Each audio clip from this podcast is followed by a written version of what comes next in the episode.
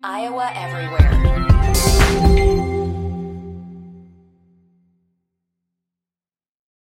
Jordan Bohannon, Jared Stansbury. It's Jared and J-Bo on Iowa Everywhere. This is Iowa Everywhere. Yo, welcome into the podcast. It's February 1st here on Iowa Everywhere. What's up, Jordan? What's going on, man? Doing great. Sun's out. Felt like it's been overcast in Iowa for the past months, dude. Ready for ready for spring. Sun's out. Need need to break the guns out. Where's your uh where's your cutoff? I got a little squirt guns. I can't really bring those out. That's fair. No, yeah, nobody wants to see that. Nobody Yeah. wants to be exposed to that.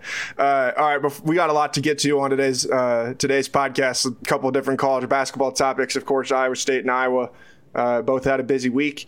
Uh, two very different types types of weeks for both of those teams. So we'll get to those in just a minute. But first, uh, I want to tell you about what our friends with uh, here at Iowa Everywhere are doing with the folks out at Circa Sports Iowa, and we want to throw one lucky person the ultimate big game house party, and we're going to do it in style. Register on uh, on IowaEverywhere.com to win a big game watch party prize package, including Circa Sports Iowa swag for you and your gifts, your guests, a $300 Fairway meat and grocery gift card, and a trip for two to Circus Circa Resort and Casino in Las Vegas with $500 in spending money. Uh, Jordan, what would you do with $500 in spending money at at Circa in Las Vegas? Put it all on black. Sounds like a really poor investment. Like that's just a really bad money decision. I mean, what else are you gonna do? You're in, you're in Vegas. Might as well. You could save some of it and space it out throughout the trip and not put it all on black. Or you could just all put it on black and you have a thousand dollars Well, that's assuming that you win. when you win.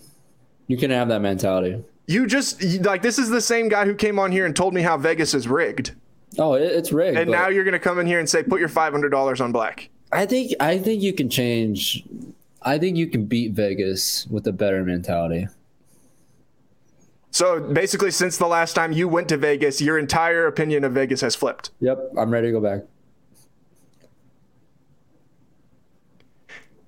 I don't even know what to say. I don't even know what to say to you. Uh, as People part of this. People as part of this, as part of this, with our friends at Circa Sports, you and I will be out watching uh, the big game a week from Sunday at Wellman's in West Des Moines. Hope people will come out and, and hang out with us. We'll have all kinds of details as far as time and things like that. I'm sure there will be specials. We'll get all that stuff out for you guys here over the the next week or so. But we're really excited for that. Looking forward to that out at Wellman's in West Des Moines a week from uh, for the big game a week from Sunday. We can't say we can't say the official name. That's uh, that's against the law. So we have to say the big Why? game. It's tra- trademark. It is. Well, I mean, yeah, they like own all that stuff. So like when you're promoting things, you can't say Oh, that's that's so stupid. The fantastic football game. You can't you can't use the the true words. Is that the same thing for like the NCAA tournament? Yes, that's why everybody calls it. Uh, you know, like I think they own March Madness too. They'll call it the tournament or whatever. You know. That's some bullshit. Yeah. It's We just uh, it's just how it goes. You know, the NFL has got to protect the shield, as they as they often say. Don't they have enough money? Like, why are they worried about that? No, I think that the NFL has made it blatantly clear that they do not feel as though they have enough money. I hmm. think that the NFL's pattern of behavior has made that very clear. I have no words. So Should I be a cannot- great game, though. Should so be a great can't- game. I can't say. Can I say SB? I mean, yeah, you, I don't know. Like, I mean, if we're just going to talk about it, like, yeah, we can. But when we're talking about the promotion of the event we're doing at Wellman's West Moines, we cannot say it. Or talking about the event, the thing we're doing with Circa Sports, which you can sign up for at IowaEverywhere.com to to win that prize package uh, and get a trip for two out to Circa Resort in Casino in Las Vegas. Uh, don't I, I don't put 500 on black though. That's just like that's stupid. That's just bad bad How's that decision stupid? making. That's just something that that's what you do when you're I don't know. Like it, you could just you could have so much fun with that five hundred dollars. Instead, you could just lose it right in away. One in one little roll of the ball. Watch it go round and round and round. And it's sitting nicely in that color black. And then boom, a thousand dollars. And then boom, a thousand dollars. Just like that, you've got a thousand dollars at your disposal. Really, we should courtesy of our friends at Circa Resort. Circa yeah, we should Sports. really be advertising a free thousand dollars if we're thinking about it. I, I suppose that is one way to look at it. That is one way to look at it. Uh, all right, Iowa uh, won back-to-back games this week. Got a big win last night against Northwestern uh, in the Chris Street game, the rescheduled game from uh, that was rescheduled due to COVID in the Northwestern program. Got a win over Rutgers over the weekend as well. Uh, got to go, or they're going to host Illinois on Saturday at Carver Hawkeye Arena. What do you think of the game last night against uh, against the Wildcats? Played really well. Um, I didn't think Chris had the best game, but Payton st- stepped up greatly. I mean, I think I said it a couple weeks ago when he's playing like he is, it's a totally different team. He's the ultimate X factor guy. Even though I hate that term, I think he's brings a, a totally different dimension when he's able to shoot freely and have his mind freed up of any lack of confidence or whatever it was at the beginning of the Big Ten play. Because I mean, you see that when you see with Iowa State too, when Grill's able to shoot like how he is, or Kalscheur stepping up big. Same thing with Iowa. When you have a shooter step up like that, it opens the floor so much. Other guys are able to get more involved. Filip got had 20 and 10 against Northwestern as well. Um, yeah, and to be honest with you, I'm I'm I'm shocked for. I give a lot of credit to, to Fran for handling the lineup like he has. It's been really tough with his son Patrick coming in and out. Um, he, he got brought back a couple games ago, and how he's been able to shuffle the lineup and still stay true to a lineup to help win the game. Because these last two games they won were huge in their conference standings. Northwestern was outright second. Um, and there's like six or I think there's five to seven teams that are all in the middle of the pack from from two to twelve basically in the Big Ten, all within like a game and game and a half. So we're going to see a lot of switching up and down for a lot of these teams. And Iowa drops those two games. They go. They could literally have went from I think they're like fifth or sixth in the league down all the way to no 11th, 12th. That's how crazy the Big Ten is this year. Um, but another big one against Illinois. I'm looking forward to watching that one. There are nine teams in the Big Ten with four or five losses. Crazy. Wisconsin has six, Ohio State has seven, Nebraska has nine, and Minnesota has nine. How's Minnesota only played 10 games and everybody else has played 12. It doesn't They're make probably going to have a back to back here. Still doesn't seem to make any sense, but uh, yeah, I mean that that's a that's just like a miss. I don't know. It's just a pileup of a bunch of teams, you know, and it's like all those teams are pretty similar caliber where you know that like any of them could beat anybody. You know, it's like every game. It doesn't matter if it's uh, if it's Illinois and Maryland or if it's Michigan State and Penn State or Michigan and Iowa, like you know every single one of those games is going to be good, and you have no idea which way it's going to go anytime those teams play each other. Yeah, it's hard to predict. It's one of those. It's, this reminds me of the. Uh, I think it's 2020 when the season got um, canceled in the year. There was a ton of Big Ten teams. Like I think there was the three winners in the Big Ten regular season um, that won it and it feels like one of those years. I mean, obviously Purdue is stacked at the top. They're probably going to run away with outright champs for the Big Ten conference title, but there's going to be a lot of teams fighting for NCAA positions. So every single game is going to matter for all the middle of the pack teams. Realistically, I think the Big Ten will get probably five to six teams in. I don't think we'll see past six just because I, I do think the Big Ten's a little down this year. Um, but it's the same thing every year. I feel like they're just beating the shit out of each other every game. We see the middle of the pack where it's like 500 um, for their standings, and one game can mean a huge difference for your whole season. I think these last two games, Iowa really stepped up hugely to kind of start separation from being in the top middle of the pack instead of the bottom middle of the pack. What do you see from from Illinois? That's a weird team. They've uh, really been kind of back and forth, but they've been playing really well right now. Uh, won seven of their last eight. Very bizarre team. You know, I have a guy that one of their best players leave midway through the season, so they're balancing that, and they kind of really answered the call when that happened. So you got to give a lot of credit to their staff at Illinois, getting those guys together, staying them, keeping them together, and that's really hard to do in college basketball because you have a lot of young guys that are coming in high school that are star players in their own rights. some of them might have egos, and getting them to all play together is really tough. And the transfer portal as well. Um, you know, Illinois getting some guys out of the transfer portal and bringing those guys together and being on the same page, especially now, right now, is the most important part of the season. And winning the last seven to eight is huge. And I think that's something that I would imagine would carry over into postseason play. Um, and I'm talking postseason play. I'm not even counting that as Big Ten title um, tournament.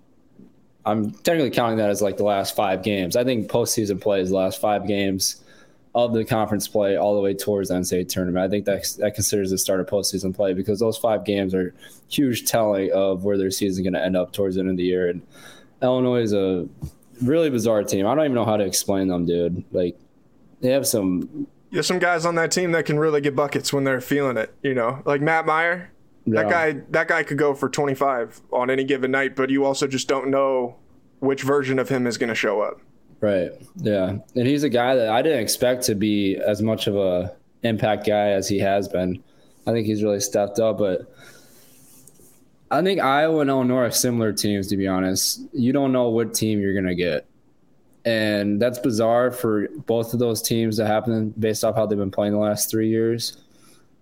So this could be honestly, this could be a game like in the low 60s, or this game could be in the uh, high 80s. I, I don't know what to expect defensive wise from Illinois or defensively from Iowa. It's just if if I were betting on the game, I I, I would advise not to.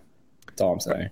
Uh, KenPom has Iowa 78 or 79 to 77. Again, I don't know. I, I, like this this game could be a blowout, dude. Like either way, you know what I'm saying? Yeah. Yeah, I mean, if someone gets hot shooting. Did you see Brad Underwood last night? They were playing Nebraska, and he uh, came out of the, the halftime locker room with seven minutes left on the clock and was sitting on the bench by himself. Yeah, I think the announcer said I in all of my career of watching basketball, I've never seen that ever. I'm like, but Illinois fans will always find a way to say that uh, like anything that goes wrong. Illinois fan, dude, I let it out, let it out. I'm gonna let it out for a second. Illinois fans are always find something that is like seemingly wrong and they'll think it's okay. Like I don't even know how to explain their mentality or how they process information.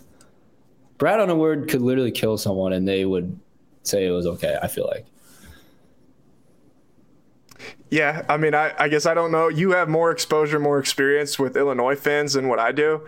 I thought it was a little bit goofy because he was sitting out. He's just like out there by himself, and I that seemed uh, less impactful than it's like if you want to like leave the team in the you know because I can imagine how this went. It's like you're in the locker room and he's like, you guys are going to sit in here and you're going to think about what you've done and you can come out when you're ready to play, you know.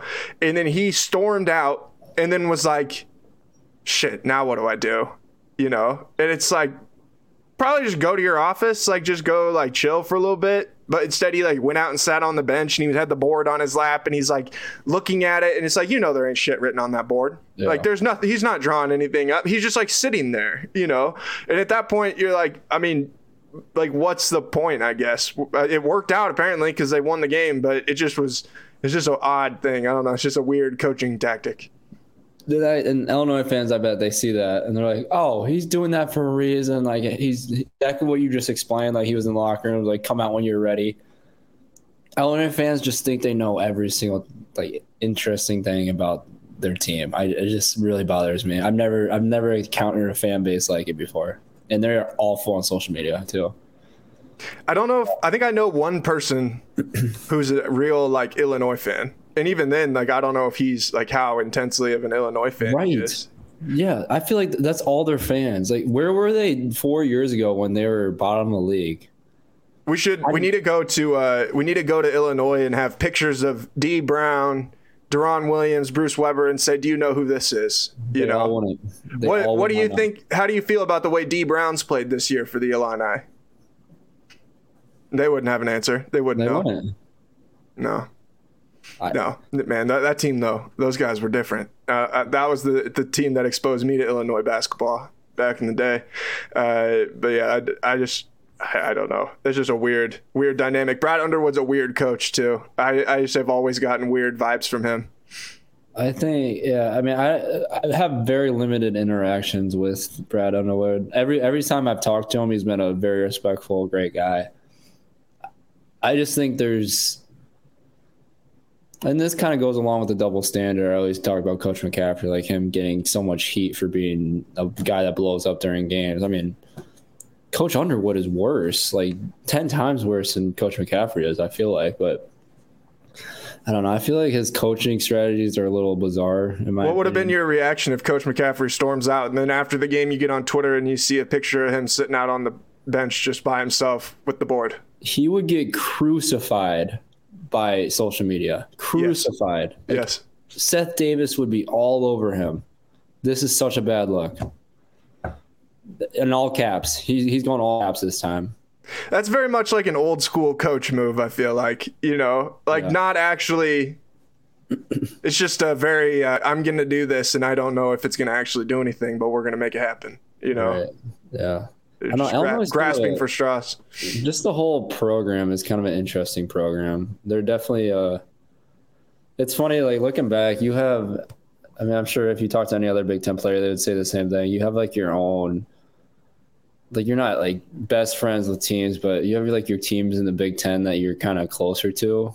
Um, it's kind of hard to explain, but like like obviously us and Rutgers, like we're kind of like close programs. Like I feel like for whether that's because of me and Geo fighting for NIL, but like I feel like we don't really rival against each other that much. Mm-hmm. Obviously, when we play, we want to compete hard, and there's going to be some shit talk like that. But then you have your teams that you just fucking hate. Like Iowa hates Wisconsin, Iowa hates Illinois and like those types of games. Iowa doesn't like Michigan State, and you go back and forth. You know, Iowa's okay with Michigan. Like, there's really no a lot of banter there. I don't know.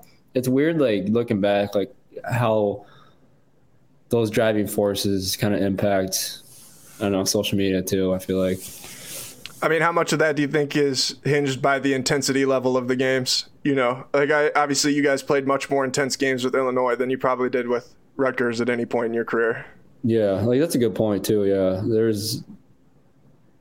Yeah, I mean, but I feel like Rutgers, we had some great bat. Like, it was at their place last year when they got called for that foul, or we got called for the foul and they won on like literally Courtney Green gifting the game. I mean, that was pretty heated, but I mean, we're still like we respect those guys. Not that we don't respect other people. I feel like there's like a different level of respects that we have for different teams. Illinois had some guys on their team who uh, like yeah. to stir the pot. I think yeah. would be a good way to put it. Yeah. Yeah. But I mean, Iowa has it too. It, yeah. Oh yeah. I, I, and when I you get multiple it, of those guys together, like it just you know fireworks can ensue. It's just it's how it goes. Yeah. And I, I think that kind of get, get got a bad rap from some guys on social media too, because I think it was that 2020 year again when Connor and I think it was um, it was Ayo, wasn't it? Yeah. No, I think it was Williams. Okay. Like, yeah. got in his face, and I think there's a picture of it. Connor might have posted it, but weren't they like nose to nose? Yeah, they're nose to nose, and I know off the court, like they were talking to each other, like they're cool, and I'm sure they're cool still now. But fans see that and they just go berserk. Like these guys, I would be like, "Oh, this guy's an asshole," or "Why would you get in another player's face like that?" Then Illinois fans would say the same thing on their side, and that just creates like this huge dynamic where there's di- these diverse opinions, and I think there's like this huge rivalry now, and then a year later, like we get in a fight, we don't shake hands. It's just all this stuff that kind of builds up. I feel like the fans do have like a huge play into. I feel like how players play too on the court, on social media, how they how they react to stuff. Well, and obviously there is an element of like, you know, you might be friends with somebody that does like you might want to beat them even more because you're friends with them. Right. You know, and it's like you might not like somebody, and it's like, yeah, we want to beat these guys because we don't like them, but it's just like you don't have like a personal problem with them. You know, how often do you see that in the NBA where guys like guys are clearly just friends with each other? You know, it's just because the basketball world is not that big. You meet people in camps, you meet people at you know, doing playing in AAU tournaments or whatever, and it's like you build relationships with people, and then all of a sudden you got to play with against them, and like if you know the kind of player they are, and they know the kind of player you are, those kinds of things can get heated, you know? And it's like, it's not, it's very rarely I feel personal the way that people probably think of it being. Yeah. Exactly. I think people see that from the outside, and the normal fan doesn't understand. Oh, like they worked out together all summer. They're really close, and they're just hard nosed competitors that just want to win. And they're just like that on the floor. But after the floor, it's like a totally different relationship. I think Russell Westbrook even said that after an interview a couple years ago. He's like, I'm friends with all these guys in the league, but the minute we step foot on the floor, I'm not friends with anybody. Like, mm-hmm. I'm going to kill you, and then I want to be reacted by the same way. Like, we're just trying to win. One of the weirdest. This is kind of off topic, but I saw something uh, last week, or it was I think over the weekend, uh, that the that LeBron and Kevin Durant have not played each other since Christmas Day 2018.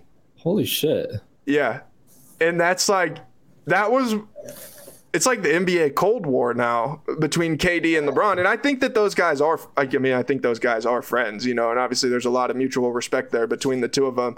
But I was like, I don't know if that's a, a we're friends move, so we're just like kind of avoiding each other, or if it's a we hate each other so much that we're just avoiding each other type of situation at this point. But they've both obviously been injured and different things, so it's like there's some bad luck to it.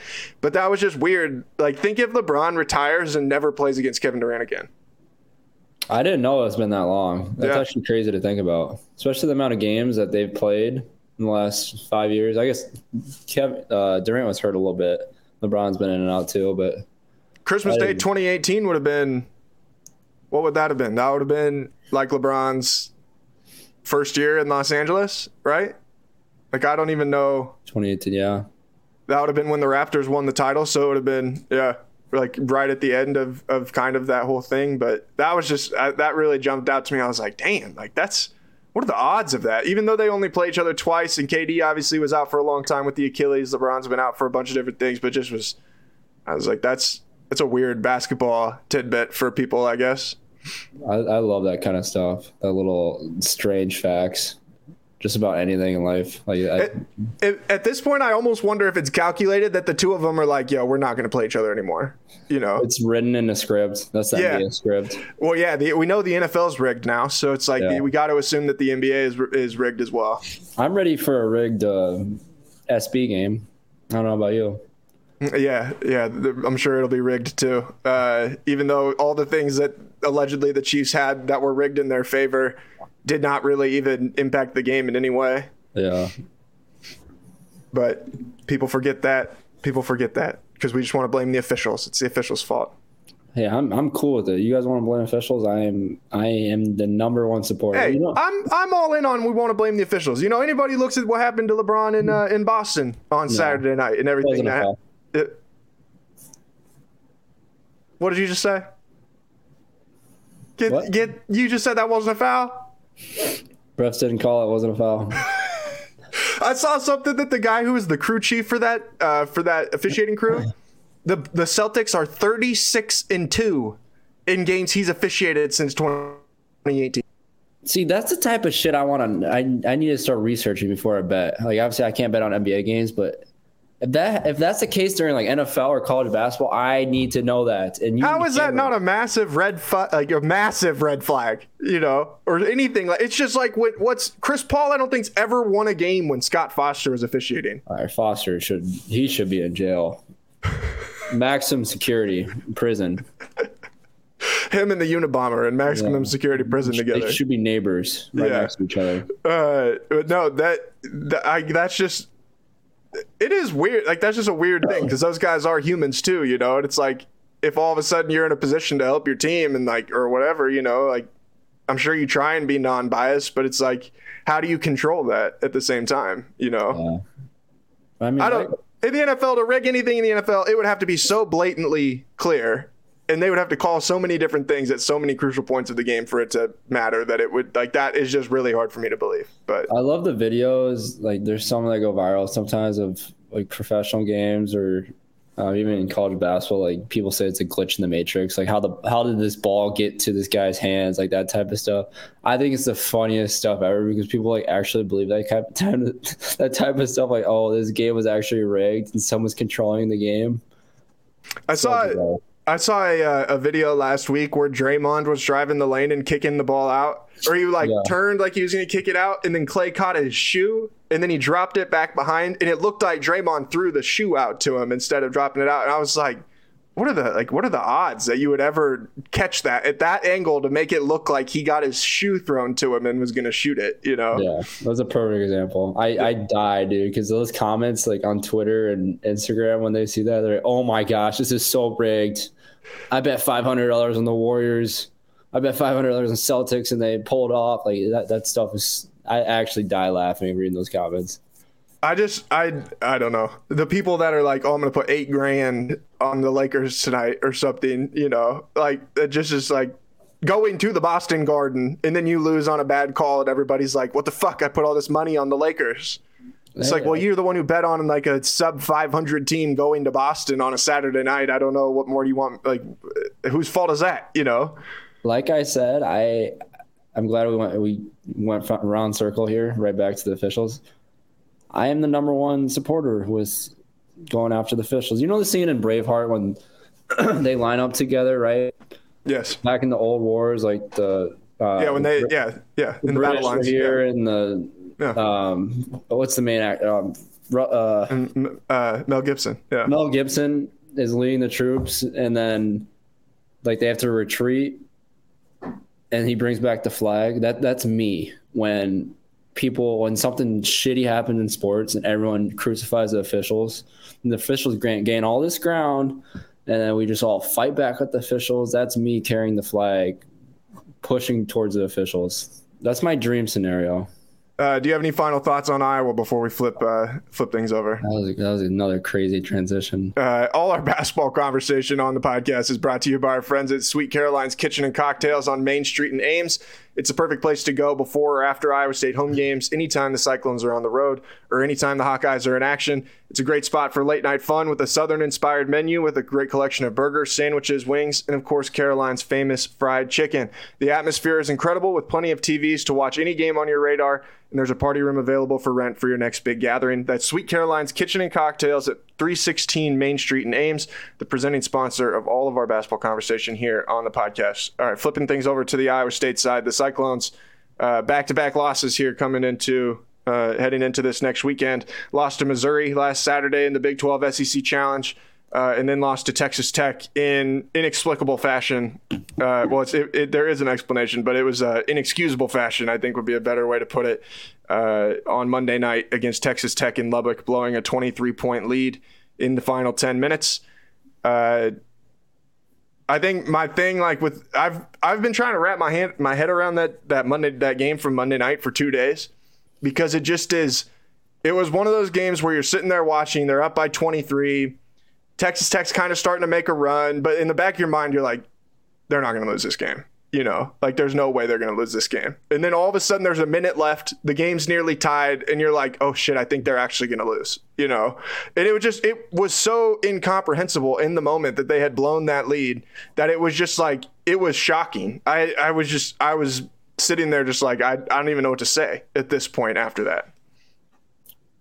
My favorite thing before I get too in depth of the game, my favorite thing is looking on social media and scrolling through the tweets in the first half, and everyone's just going off on Iowa State, like how well they're playing, how well Grill's shooting the ball, which they were, yeah, which, which they, were. were, which they were, and then in the second half, it's just the polar opposite. And I'm not even like saying it's like a comedy, like comical, like towards Iowa State fans, but like it's comical for how basketball, college basketball is because that game is like the most college basketball game ever. Because first off, this year is crazy. And second of all, we talked about this last week or two weeks before how I, Texas Texas Tech had nothing to lose. Like this mm-hmm. is the mm-hmm. ultimate trap game to play in. They're playing a team that is, you know, on paper horrible this year, and they literally have nothing to lose. Like you could see that in the press conference. Uh, I think it was I can't remember what player it was, but he was crying in the press conference, uh, talking about the game and stuff, and know how much they've been through and stuff like that. Like that, that is the, the most when you're playing a desperate team like that. That is so hard to win, especially away. Mm-hmm. Yeah, and they. Uh, I mean, the, the perfect example of of how that quickly that thing can flip. I tweeted out 28 minutes into the game that Tamin Lipsey had eight points five rebounds, four assists, two steals, and zero turnovers. He finished the game with 11 points, five rebounds, four assists, two steals, and four turnovers in the last 10 minutes. Yeah. So basically played one of his worst stretches of the game immediately after I tweeted that. And I had so many people tweet, it's your fault. It's your fault that this happened. And I was like, yeah, you're right. It is my fault. This did not end. No way people were blaming you. Oh, I guarantee that if I went back and looked at the mentions of that oh tweet, oh every God. single one of them is someone saying, look what you did. You jinxed him. I hate those type of people. I hate them. I hate them. I just need to never acknowledge what anyone is doing until the game is over. That's, what, that's like, gonna be my new thing. Yeah, especially uh, because I, I remember I saw that tweet in the first half. And he was playing great ball. Like it was hard it was, to not sit there and be like, "Man, the guy's playing great ball right it now." It wasn't even like a take you really had. It was just you just, staying, just stating his stats like they're yeah. facts. But Lipsey looked really good in the first half. I don't know what. I'm gonna be honest. I turned the game off in the second half. Mm-hmm. And then I got back on Twitter. I saw they were tied up and pushing overtime. I'm like, holy shit, what happened? So I don't know anything that happened from like the 18 minute mark to to overtime.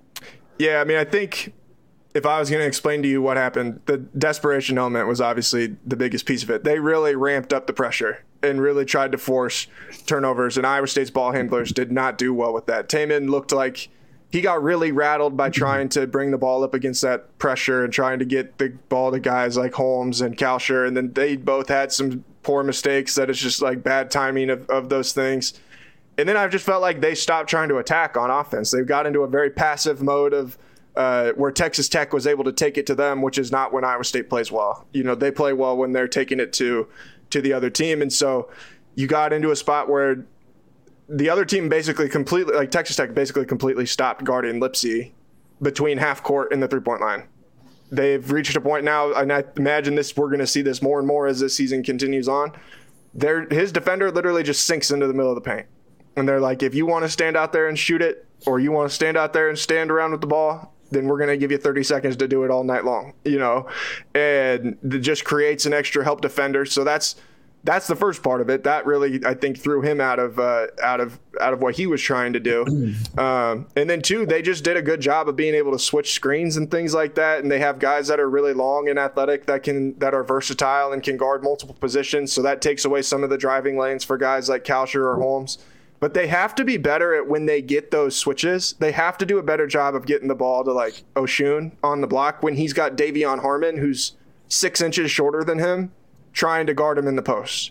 That's like that's automatic. Get the ball to him. You know, that's how you open this thing back up is when you can get the ball to the big fella and start forcing them to bring more attention to him, and then you can kick the ball back out, and it can work out that way. But that's where I felt felt like they panicked, you know, on the offensive end, and they stopped doing the things that they needed to do to be successful. And then defensively, credit to Texas Tech, they spread the court and they just challenged people and they said we're going to drive by you all night you know? And they got a favorable whistle. Not saying that it was nefarious by any means but they definitely got a favorable whistle at home and you get start getting downhill you start shooting a bunch of free throws and all of a sudden a lead just disappears you know? I, I by any means i'm not saying this is a game that's going to ruin their season. Obviously they hit a tough stretch. We talked about that last week of playing missouri midway through a conference season. Like that was a trap game in itself, and to play a Texas Tech team that is desperate, like that is a really hard stretch right there. Um, but I think a game like this, obviously, it sucks from a fan base perspective to look at and be like, damn, we just lost to a team that hasn't won in Big 12 conference play. This is going to be a momentum killer. We're going to struggle after this. I, from my experiences playing the game of basketball, these games are again, I don't, I don't like the term of like wake up call as well. Yeah. As long as X factor guys, but it's almost like a you have to step back into reality and be like, we're not as good as, and I'm not saying they're being cocky at Iowa State or being overconfident or anything like that it's a step back in reality and be like, okay, we still have a lot of work to do. We still have a lot of things we need to learn along this road to get to where we want to go. And games like this can be great learning points for teams. And I know um, TJ is going to be, uh, why am I blanking on his first name? I always do that. I'm like, I've known this guy for a long fucking time.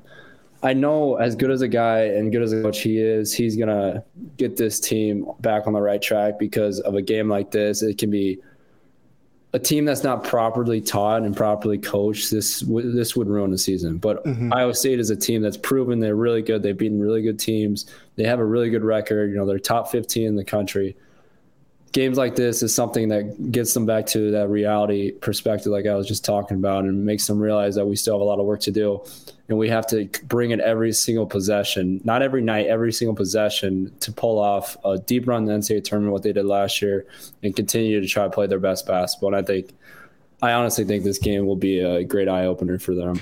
Yeah, I think that's it was good that they got the four days after this after that game uh, before they have to play Kansas on Saturday. I imagine those will not be four fun days no. of practice. No. Especially after the way those last 10 minutes went where they really got out overpowered.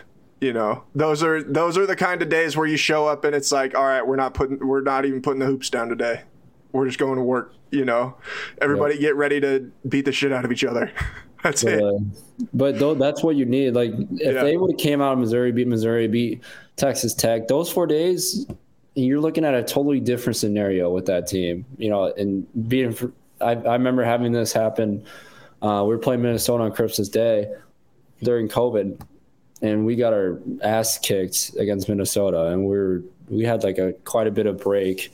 And the next week sucked for practices. Like we were dreading to go to those practices because we knew we were just going to get killed. We are going to run up and down the floor the entire time and we realized that we're just going to be downright tired you know these days coming ahead. And and we realized after we got through that stretch like damn we really needed that man. Like we weren't all locked in at that point of the season. We really needed that stretch to wake us up and be like we have a lot of games left ahead to really slack on any of that possession like not taking a possession off like i was just talking about with iowa state. So I don't I don't see this being a problem for Iowa State. I really don't. No, I think they've just got some things they've got to sort through too. And you know, the hope now is that you get Jazz Kunc back for Saturday too against Kansas. You know, he's been out for a month and has been. I mean, that's was one of their most consistent offensive weapons and one of the most consistent leaders for two years since as long as he's been in the program they've really missed him, you know, and I think even though they've played really well, you can tell where they need him and his ability to space the floor and some and the, his decision making ability uh, on the offensive end. And he's a smart defender as well, a guy who can was your leading rebounder before he got hurt. So it's like you need to get that guy back, and once you do, then you really start can understand what this team can shape into over the last month, you know. And I don't know that Caleb Grill is ever going to be 100% again the rest of the season with the way that that back injury can with those back injuries can linger, but he proved he can still shoot the ball. You know, it's it'll probably be kind of on a night to night basis. How good do you feel? But like I, I don't think that there's any reason to hit the panic button. You know, and the reality is too, the winner of the Big Twelve is going to have five or six losses anyway. So it's just you gotta be able to handle your business now. Right, and you even look at Iowa State's schedule. They maybe they won a couple games on the Big Twelve conference play already that they maybe they weren't favored in, or they're t- honestly they maybe they didn't even expect to win. So at the end of the day, it kind of all evens out based off you know how how you attack your season and how you attack each day. At the end of this conference play, it's always going to shake out what you deserve to be at. And obviously, Iowa State didn't deserve to win that game, just being blunt, but they're they're going to deserve whatever whatever ranking they get at the end of the season, whatever seed they get at the end of the season, and whatever seed they get in you know the Big Twelve tournament and the NCAA tournament. It's an interesting conversation because I had a bunch of people that texted me after that game Monday night, and they're like, "This is my first time watching Iowa State. I thought this was supposed to be a good team," yeah. and I was like, "Man, that's." That's like the shitty thing about college basketball is people don't pay attention for so much of the season that it's like you could be a really really freaking good team for 30 nights out of the year. But if you have one night that someone just happens to turn you on and you're a bad team, then people start to think you're a bad team. You know, yeah. that's I, Iowa State's got a good team. I, I don't have any question about that. Just like I think Iowa's got a good team too. Like I think both these teams have have chances to do a lot of special things, but just got things to figure out. You know, kinks to work through because it's a obviously a really long season. Um, all right, we got a couple other college basketball things that uh, that we did want to get to. Uh, Jim Boeheim, who is a friend of the podcast, longtime friend of the podcast, Jim Boeheim. Uh, they had a tough one the other night, actually, right before that Iowa State game.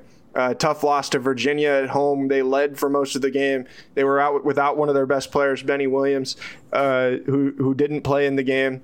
The first question that Jim Boeheim was asked in his press conference was about where Benny Williams was, which, frankly, when you lose the game, a, t- a tight game, and you're missing one of your best players, and no one has said where's one of the best players at, a fair question would be to say, hey, coach, where's one of the best players at? Jim Boeheim seemed to disagree uh, and uh, criticized a what I believe was a student reporter's attitude and uh, asked, "Is that really the most important question?" And I, if I that can, can Jim Boeheim just be less of a curmudgeon asshole? That would be a good start, I think, for me for us rebuilding our relationship with Jim Boeheim here on the podcast or maybe just being a decent human being. I right. really don't. It wasn't even that bizarre of a question. I know. I, I, texted you this after you sent me the clip, and I watched it. I go, if that were me, I would be on my best behavior if I killed someone. I don't know. I, I really don't think his attitude is needed for because it happened earlier in the year too as well. And obviously that wasn't the same situation. I don't even know. It might have even been the same person. Maybe it was. I don't know. But you got to do your job, man. And they're doing their job, asking questions. Obviously, you were in the front seat of that. You realize you asking questions to the guys at their worst times and asking questions at their best times. But that's your job. His job is to answer the questions and maybe do it a little more respectfully. I like just, he, he could have went about that. Like if yes. he didn't want to answer the question, he could have went about that a lot more respectful way. Well, even if he didn't want to well, he did answer the question. You know, yeah. he said he said Benny Williams took a, a, personal day and he would be back with the team on Wednesday, which is today. So I assume that he's back with the team and it won't even be any sort of an issue any anymore.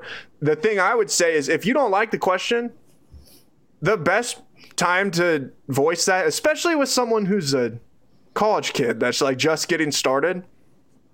If you're Jim Boeheim and you really want to do things the right way, you would say you'd pull that, that guy aside and in a respectful manner, you would say, "Hey, I didn't like the way you asked your question. Here's what I would say maybe you could do better. As a professional, someone who's been around this business for a long time, someone who's been around people who have done this job at a high level, this would be my advice to you to ask better, more insightful questions. I think that's a fair criticism. The kid doesn't have to necessarily agree with it. I don't know that I would necessarily agree with that approach of things. I'd be kind of like, I don't tell you how to do your job. You don't tell me how to do mine either. But uh, I think it's one of those things where when you're going to make it a public thing and you're going to like go out of your way to embarrass people, I think that that's problematic.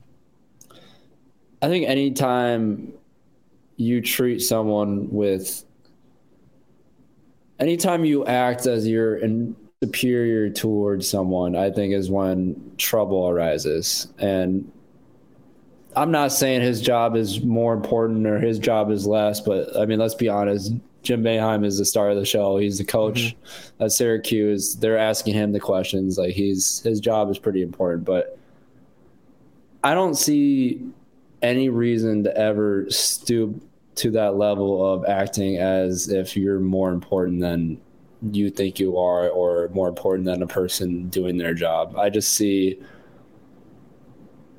I, it's just disrespectful, man. And I, I don't have any I don't, I don't see there's any reason for that ever happening. I mean, maybe if it was handled a different way and it was more of a controversy, but this was flat out disrespectful. There was no argument on I I think on his side of being at risk. It's just a normal question. Like yeah, it's just it was a, a normal perfect, question. Perfectly normal question. Yeah, and I think I think there's some coaches who are having a very hard time adjusting to the fact that college basketball is no longer all about them. College basketball for a really long time was all mm. about the mm. coaches. It was all the programs were the coaches. And if you had a good coach, then you had a good program. And the and the show is going to be John Thompson versus Jim Boeheim. It's going to be Mike Krzyzewski versus Roy Williams. It's going to be Tom Izzo versus uh, versus Bob Knight or whoever. You know, whatever you know scenario you want to roll out there. It's not that way anymore, and it's shifting quickly. The coaches that are going to have success in college basketball moving forward are the ones that are going to realize that this sport's about the players and not about the coaches anymore. And exactly. it's not about your ability to, to to draw people to watch because you are the show you know. And Jim Boeheim needs to figure out real quick because his team ain't very good. I think he needs to figure out real quick that if you don't make a significant shift, Jim Boeheim's not going to be the coach at Syracuse very much longer. As long as uh, if Syracuse wants to get serious about winning basketball games again, because yeah. right now I think it, the way that they conduct their business, I think it would be hard to really sit here and think that Syracuse is serious about winning basketball games. Yeah, and that's what it comes down to: conducting your business. You can't you can't be a player and look at type that types of stuff and be like, what are we doing, man? Like, what are, what kind of operation are we running here? Do you want to go and play for that type of coach? Like, let's say you're a freshman coming in Syracuse and you see that, and you don't have prior experience, like working with Coach Boeheim for a couple years and understanding who he is, and you see that. You know, you, again, he has a lot of bright moments as a coach. He might have a lot of bright moments in press conferences.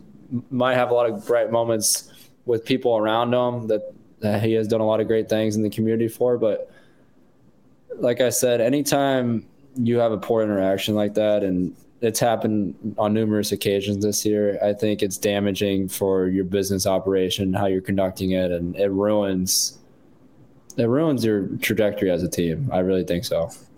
Yeah, just it. It's really easy to understand how in today's age, when uh, kids can transfer and things like that as much as they want, like I wouldn't want to stay and play for Jim Boeheim with some of the other coaches that you see that are out there that are going to do more to like make it a player driven program and not make it all about them. Yeah. Like, why would you want to play for that guy? You yeah. know, like Coach K was a great basketball coach. Coach K was really good about making things about Coach K. And that would have driven me crazy. I think it drove a lot of, I would imagine it drives a lot of people crazy that were ever around Duke basketball. But I, I think, it, and that's just, yeah. I do. This Coach K remind me of uh, when you brought this up. Roy Williams. I want to give him a giant hog, dude. Mm-hmm. I am so impressed with this man. I met him once when Marcus Paige was getting recruited, and I was in open gym as a little little kid, and he was a very nice man when I interacted with him. But man, how cool is it? Like him and his wife being at those games, man, and like there's videos of them dancing when they're doing this this surfing for UNC crowd. Dude, that is so special. Like his support for that program, that for that university and he's not doing it for himself. Like he doesn't have to be at those games. They're not giving him standing ovations when he he's yeah. not getting recognized every single game. That is that's really special and i and i applaud him so much and his wife for doing that and being so supportive of the new coach and new program and their new team that that creates lasting memories, and I, I can see why a lot of his players are. He's so loved by a lot of his former and current players. It has become blatantly clear how much Roy Williams just loves college basketball because as much as yeah, as much as he supports North Carolina, He's also going to games at Kansas. Mm. He's been to games at I think he's been to a game at West Virginia to support Bob Huggins. Like he's just out like seeing his friends, you know, and doing what retired people do. Like he's just out. He's got money. He's got his retirement. He's got time. He's like, man, I can go watch every college basketball team that I want to. I can see all my friends and like go to all kinds of different games and all kinds of different arenas because I still love college basketball and like I love the game. And I I have an immense appreciation for that because it's just like who wouldn't want to just be an old head who can go like Roy Williams could walk up to any college basketball arena in the country and be like, I'm coming to the game tonight, and they're like, bet you're in, you mm-hmm. know, and that's just like that. That would be really fun to be able to live that life, you know. Yeah, I wish. I wish I would have known him more when Marcus Paige was getting recruited because I was I was so scared because my brother played with Marcus on in high school, so he was always kind of around during the summers and watching Marcus and they're on the same AU team, so he was always watching them. I don't know, man. I, I, I just think it, it shows that little little details like that. It shows why he was so successful and all the respect he had he has had in the past and currently has. Uh, all right, another one in uh, in the world of college basketball. This it, apparently the main proponent behind uh, behind a new movement to uh, shrink the shot clock again from 30 seconds to 24, uh, which would bring it in line with the NBA and basically all, basically every level of basketball before, besides everything in America uh, before the NBA, uh, would go to the 24 second shot clock. Jamie Dixon is a big proponent of this. Obviously, the head coach at TCU, longtime college basketball coach, uh, said that he thinks it's coming. He's been pushing for it for many years. And that he he really got into that in uh, as he was coaching one of the I think the U19 team, the TS the, the USA U19 team. Uh, what at first glance, what would you think of the of college basketball going to the 24 second shot clock? I love it, man. I it's funny we bring this up because you just sent me this this morning. I was I was seriously thinking about this with my we were talking I was on a FaceTime with some of my friends last night while we were watching the Iowa game. And we're just like obviously Iowa plays really up tempo, but watching like college basketball now that I've been on the next level, it is so like slow and methodical and it seems like there's really no there's flow to games, but it doesn't feel like basketball now that I've experienced this next level. And I don't want I don't want college basketball ever turned directly into NBA like pace wise, but I just think that this shot clock, it's so that is so such a long amount of time for each possession. And you look at end of games, obviously there's outliers where there's 15 point you know deficits, they come back in the next last five minutes. But if you're down 15, like NBA level with five minutes left, that's literally nothing because how mm-hmm. fast the game is and how you know up, up tempo it gets. But I, I think it'd be great for basketball. I think it'd create better basketball and less stalling and less I don't know. It's just a lot of that's a lot of time for each possession. A lot of time.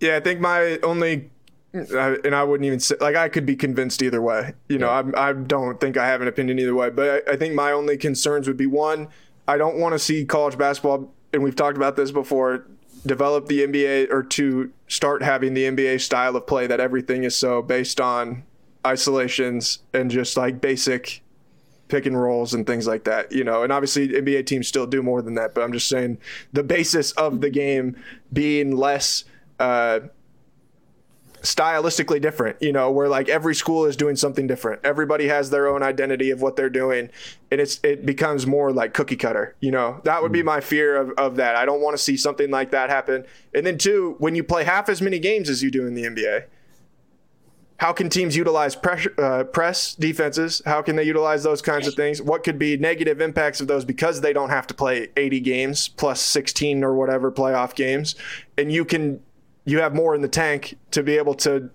burn off more of that shot clock by putting more pressure on people uh, defensively. So, like like I said, I could be convinced either way, and I'm sure that those are both things that could be worked through. That would that there's someone out there that'd be like, oh no, that's not how it's going to be, but I that those would be the two things that I would point out that it's like those would be things I think would be negative impacts on college basketball as a whole for just the healthiness of the of the sport.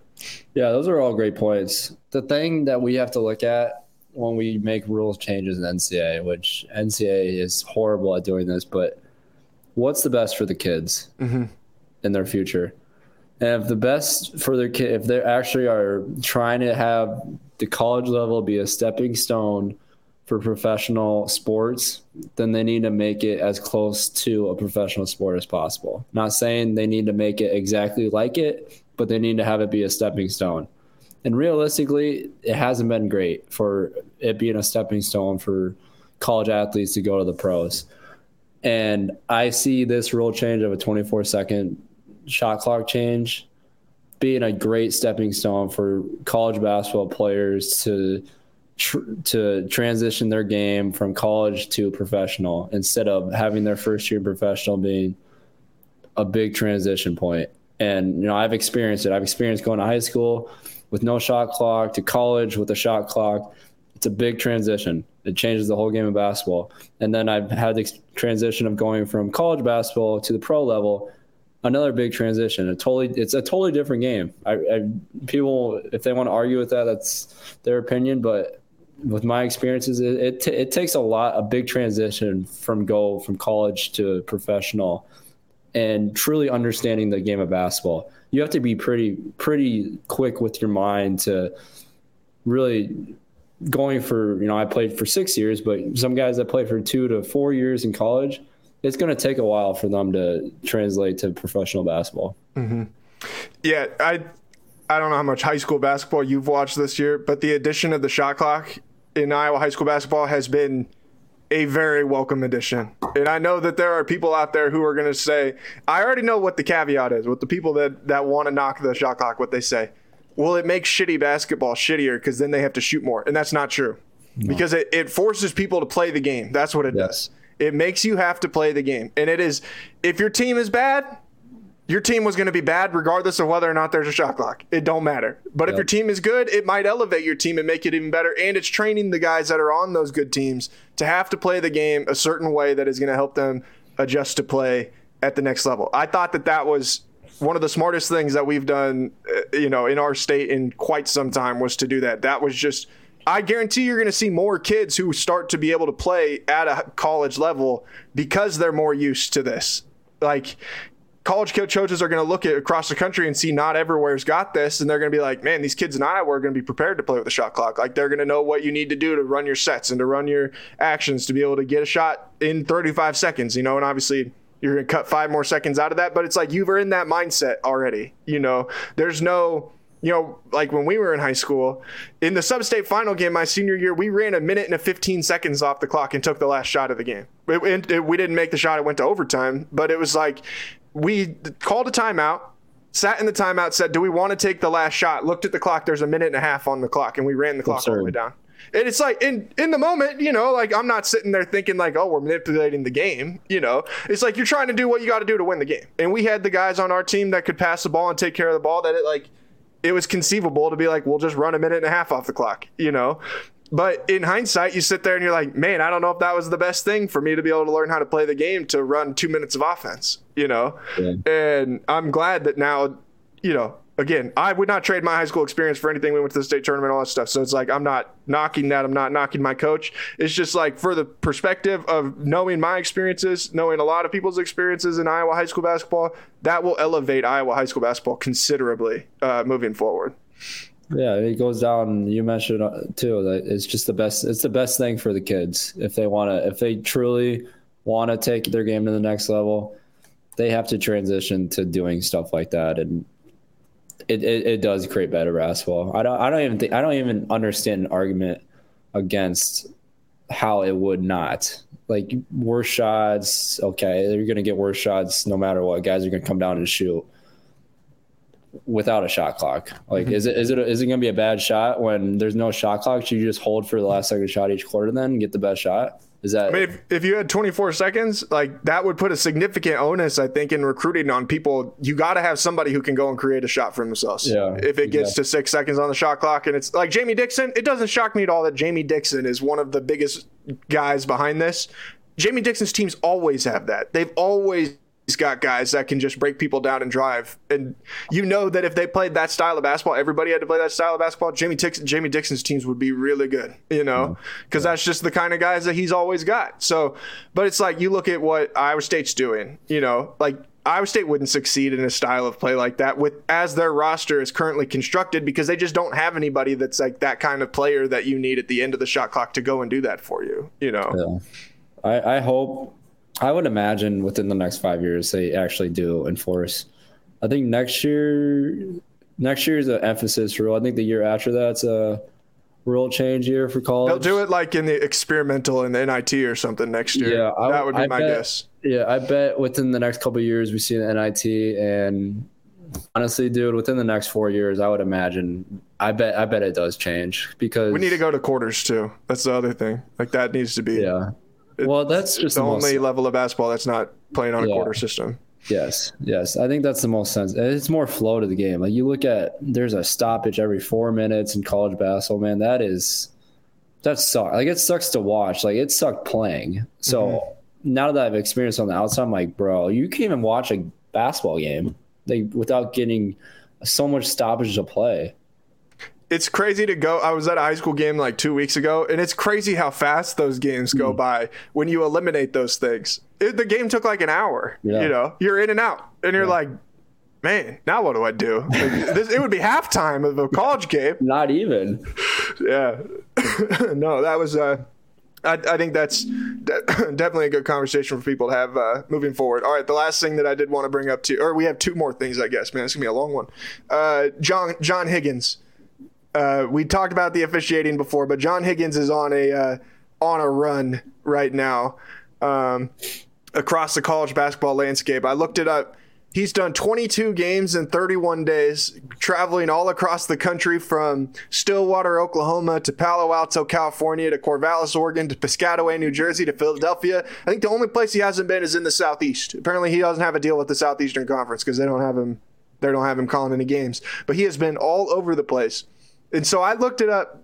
You know, we were talking about this before. We looked up the top five, how many games those guys did in January. John Higgins did 22. I think Keith Kimble did 25.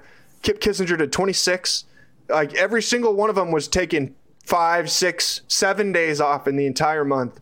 And we wonder why the officiating fails in college basketball sometimes. Maybe it's because the top guys have done a game every single day for a month, you know, and have been traveling all across the country. Like, I bet John Higgins, John Higgins' frequent flyer miles has to be maxed out at this point. Like he can't, you know, uh, chase card. They're like, no, man, no, we don't accept anymore. You're done. You're done. You got to use something else, man. You're done. You can't do this. like, his, imagine the Marriott points that John John Higgins has. I mean, it's incredible. I think I'm gonna say something serious before we, we I make a joke. Uh, I think I, I don't know exactly how the process works on obviously we were talking about before the show they're independent contractors and they contract their work through these conferences i'm curious to see how the process is when these conferences are looking at these games and they have a guy like higgins right they're not i i would be guaranteed betting i don't know i don't actually i don't know if they know this or not but i would bet they probably don't know their schedule what they're working beforehand when they contract their work so they're hiring these guys, and they might have an option between this guy that's may, maybe working seven games in a 15 to 20 day period, and this guy is working 12 days in a 15 day period. But they don't know that, and they realize, oh, Higgins will. Well, he's a better official on paper because he's he's refing more games this last year. I feel like it just gets stacked up every single year where these better officials on paper because they're refing bigger games keep getting more games because of that. And instead, these guys that are refing lesser amount of games aren't getting the same amount of work. So I I I, under, I want to understand how the process works on how exactly they go about on scheduling these games because I'd be willing to bet it kind of happens in that similar way. Here, here's what I would say about John Higgins. I'm looking at this schedule right now. He's gonna get he gets a lot of the big games. Like he yeah. gets some of the biggest games in college basketball. He had Tuesday nights Kansas Kansas State game at Allen Fieldhouse. He had Texas and Baylor on Monday. Had Purdue Michigan State on Sunday. Those are three really big games uh, in in the Midwest. Three that you want your absolute best at. But here's where I have a problem. Saturday night he did Stanford versus Cal. That's just a money grab. For what? For what? We don't got anybody else that can go to Palo Alto and do Stanford versus Cal? Like, right. get the hell out of here. He did Utah versus Oregon State. Like, these are those were four teams. Only one of them is even in the top 50 on KenPom. So, like, what the fuck? What's the point of the number four official in college basketball being out there to do a game with two top 100 teams? Why is John Higgins officiating San Diego State versus Utah State? You know, why is he doing? Uh, I'm trying to see other one. Gonzaga. Okay, Gonzaga BYU. I kind of get that one. Uh, Wednesday, January 11th. John Higgins was one of the officials for Utah Valley versus Cal Baptist. Why? No Saturday, point. December 31st, UMKC versus Nebraska Omaha. He is from Omaha, so I can kind of understand that one. It's like that's just right down the road. But it's like uh, those are the things that why not just take why why are we got John Higgins flying to Utah Valley to do a game on a random Wednesday night in the middle of the Big 12 season, you know? Which is exactly why I think they they see these he probably he contracts his work, right? And be like he wants to ref these games. They're not going to say no to him because he's one of the on best. Paper, he's one of the best. Yeah. Instead, they have a guy that is probably a really great official, but he can't get the same amount of work because Higgins is asking to ref all these games. Oh my God! I just pulled up Keith Kimble's Monday night, Keith Kimble was on was the official for Alcorn State versus Grambling State. And Keith Kimble is one of the best, in my opinion. He is number one. He is the number one official on KenPom. Yeah. But KenPom is that that doesn't matter because that just rates the games he kind he refs, not what the calls he makes. Well, apparently it's not being dragged down by the fact that he's he also did uh, Prairie View A and M versus Grambling State. I wonder if he's like from like he must live down there or something like that. He did Florida versus South Carolina, uh, Southern versus Bethune Cookman, sandwiched in between doing Kansas, Oklahoma, and Alabama, Arkansas. Like what? Like what the hell? Who else is here? Doug Makes Sirmons. Doug Sirmons is he doesn't do a bunch of weird games. Yeah, it just is it. The There's- process is flawed. is There's what- 200 officials listed on here. I refuse to believe that we could not allocate the work better to where John Higgins does not have to go and do Utah Valley games, and where Keith Kimble does not have to do numerous Grambling State or Prairie View A and M games in one season. You know, Easily. there has to be a better way. There has to be. There has to be. All right. Uh, last thing that I wanted to, to toss out to you, I saw this story this morning on ESPN. Uh, this is fr actually from the Associated Press, I suppose. The headline is "Spectator dies after melee at Vermont middle school hoops game."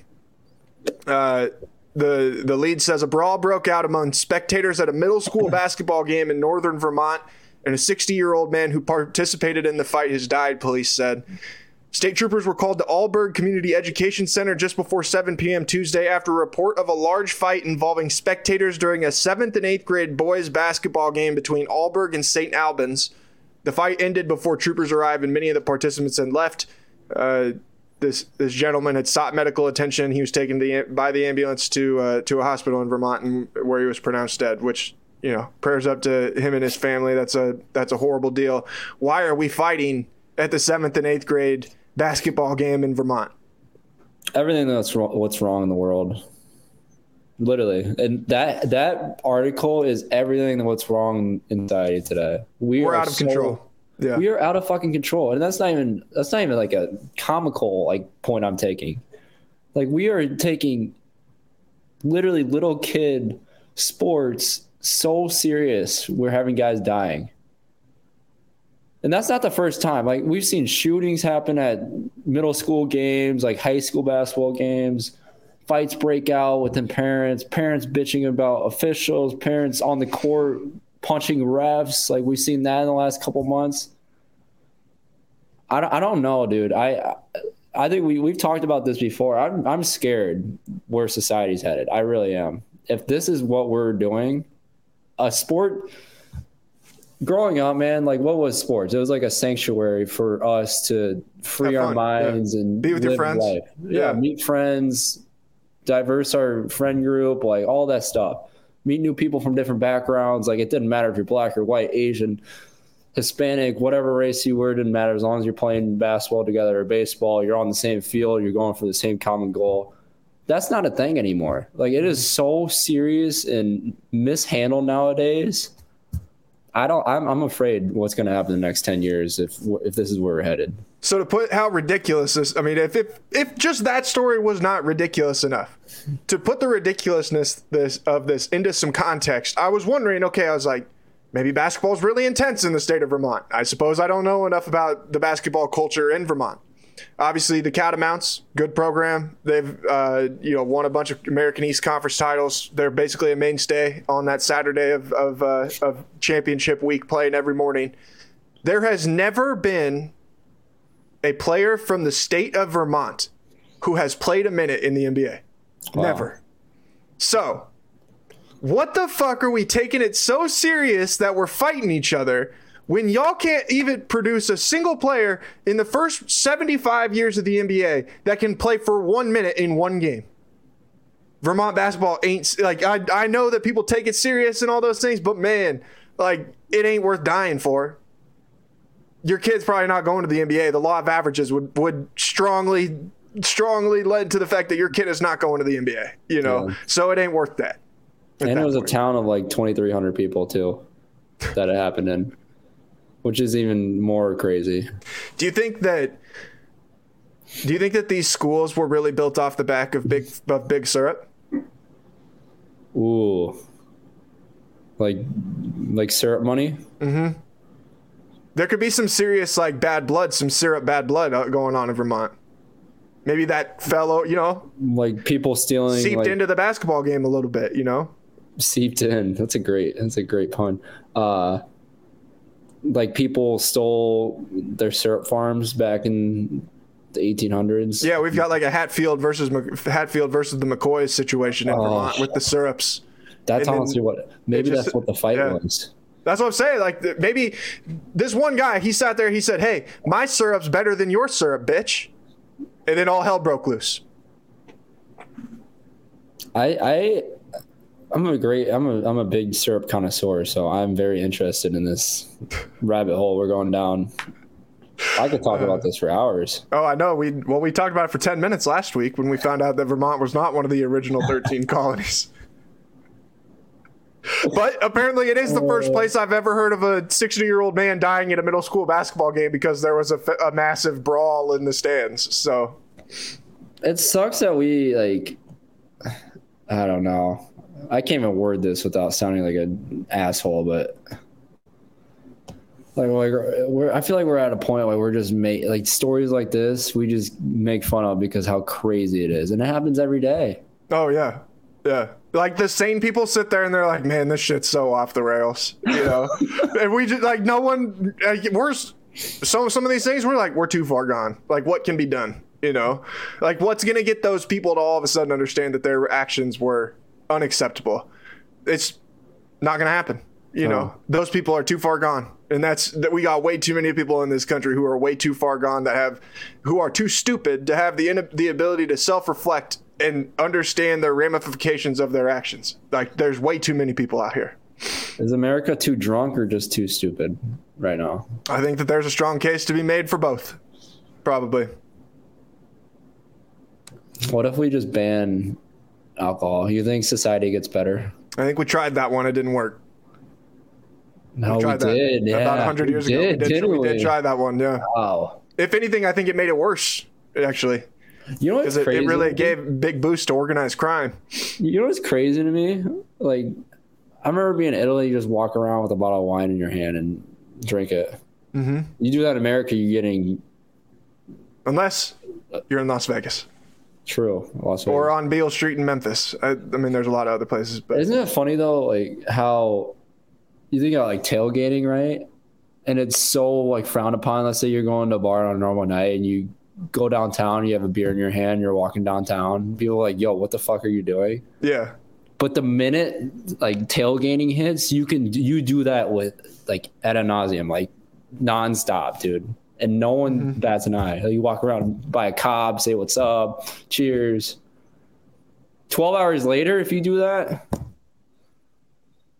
I mean, I, I, yeah, I don't know. Like, we just people like to get together and drink. Uh, I think it's a crazy like I don't know. Maybe I'm just I think the stupidity. This is one of those situations. The stupidity probably, you know, it. The problem with tailgating is people not only do they drink, they get drunk and stupid, and then start to do the stupid things. You know, it's about the doing the stupid things. If you can get drunk and not do stupid things, then you can be, hey, f- do your thing. You know, but the second when you start doing destructive things, that's when it becomes a problem.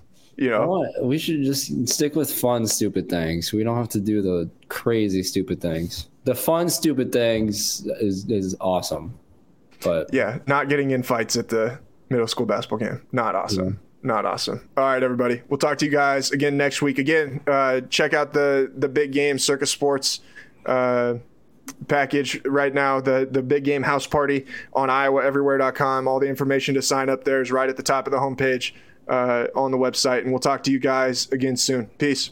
Iowa Everywhere.